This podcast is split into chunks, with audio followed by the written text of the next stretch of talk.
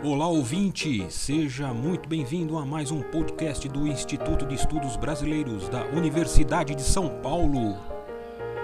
Instituto especializado e sede de acervos importantes de muitos artistas e intelectuais.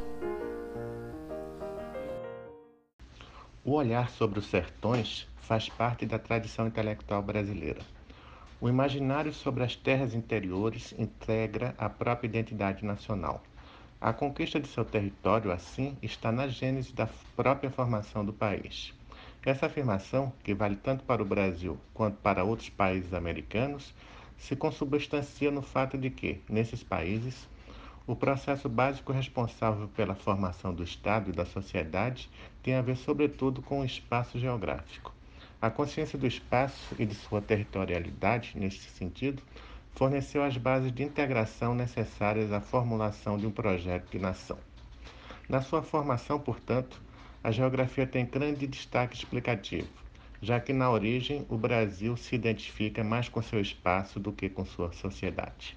Sertão e o seu oposto e complemento litoral são imagens espaciais e simbólicas em uma sociedade como a brasileira, em que a geografia não se separa da história.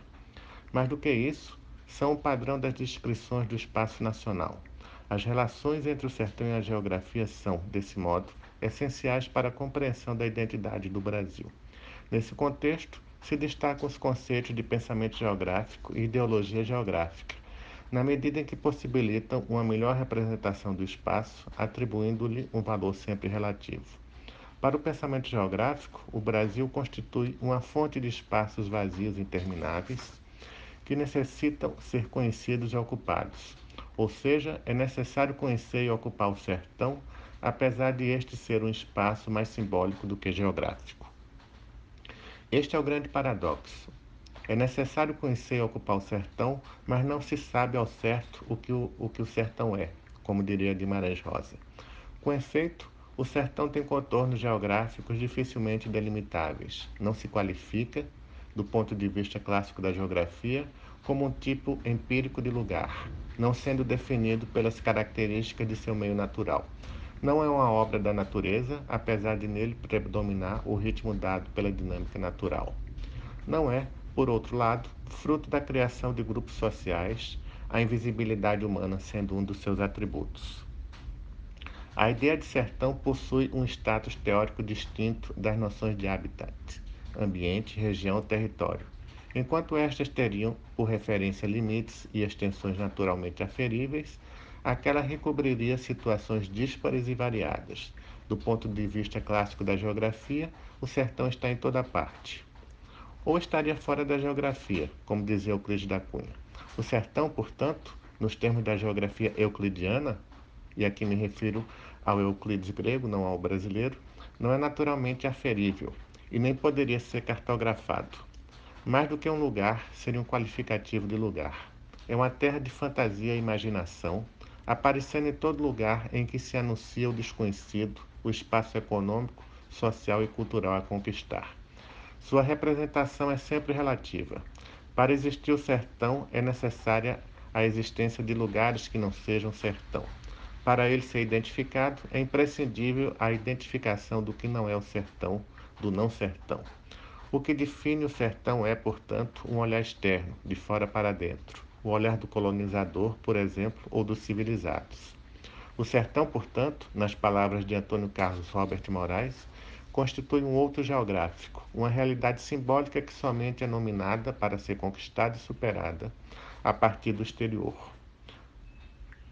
Ultrapassar a condição sertaneja é a meta implícita dos discursos que buscam levantar e explicar sua essência. A concepção de que o sertão se caracteriza como uma terra pouco conhecida ou desconhecida acompanha-se sempre da proposta do seu conhecimento e divulgação. Na condição de representação simbólica do espaço, o sertão não pode ser apreendido partindo-se da geografia tradicional euclidiana. Convém fazer uso aqui do instrumental teórico fornecido pelo geógrafo norte-americano J.B. Harley, para interpretá-lo à luz da cartografia. Mais do que um espelho da realidade, uma janela transparente, O mapa pode ser uma construção social do mundo através da cartografia, podendo redescrevê-lo e recriá-lo. Trata-se de um texto, da mesma forma que outros documentos não verbais, como pinturas e gravuras, de uma linguagem gráfica a ser decodificada, devendo ser interpretada em seu contexto. Como construção e, e recriação da realidade, produto tanto de mentes individuais quanto de valores culturais e objetivos, e objetivos políticos de uma determinada sociedade, suas imagens nunca são neutras. Nesse sentido, são utilizados tanto para legitimar realidades quanto para criar mitos. O sertão é um deles. Conquanto não se possa realizar, pelos motivos expostos, uma caracterização geográfica exata do sertão, pois este não é passível de ser localizado com precisão, o objetivo deste projeto é verificar, a partir de um corpus documental, este sim delimitado, a evolução da representação do conceito, suas características, suas atribuições, suas condicionantes, sua abrangência temporal e espacial. Buscar-se-á comprovar algumas percepções e teorias, como aquela segundo a qual o sertão pode ser concebido como um espaço para expansão, como objeto de um movimento expansionista que busca incorporar aquele espaço. Por isso, é utilizado na caracterização de áreas de soberania incerta, imprecisa ou meramente formal, como no caso do Brasil colonial e da África portuguesa. Nesse sentido, durante o período imperial, os sertões seriam locus da barbárie, sendo sua apropriação legitimada como obra de civilização. Conhecer, conectar, integrar, povoar, ocupar são iniciativas que contrapõem a modernidade ao sertão, qualificando-o como um espaço-alvo de projetos modernizantes. Concepção que foi continuada durante a República. O sertão é assim parte do imaginário da conquista territorial, um conceito que, ao classificar uma localização, é, opera uma apropriação simbólica do lugar, densa de juízos valorativos que apontam para sua transformação. Aqui é válido utilizar o conceito de território ocupado de Milton Santos.